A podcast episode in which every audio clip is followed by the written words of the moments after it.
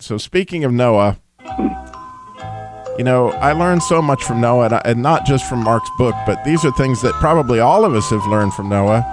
Is number one, just don't miss the boat. You know what I'm saying? And and don't forget that we're all in the same boat. And plan ahead. It wasn't raining when Noah built the ark.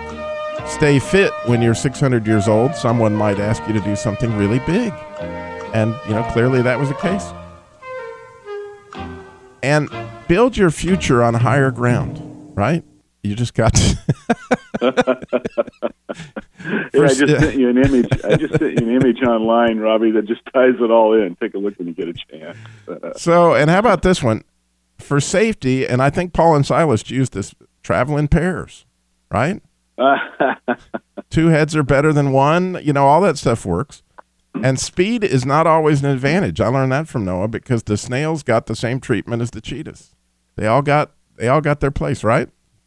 Mm. And remember that the ark was built by amateurs. The Titanic was built by professionals. and again, here a little a little wisdom from Noah. Remember that woodpeckers in the inside are a larger threat than the storm on the outside. and maybe like me, you have one or two of those. So, and don't ever forget, no matter how bleak it looks, there's always a rainbow on the other side. So at the end of that, you knew there would actually be a riddle, and you can win today either.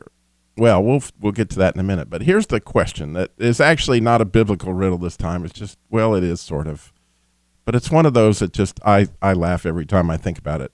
I probably used it before, but I'm going to use it again. Why did Noah struggle to catch fish on the ark? And yes, I understand he was trying to use his floodlights. Why Noah struggled to catch fish on the ark?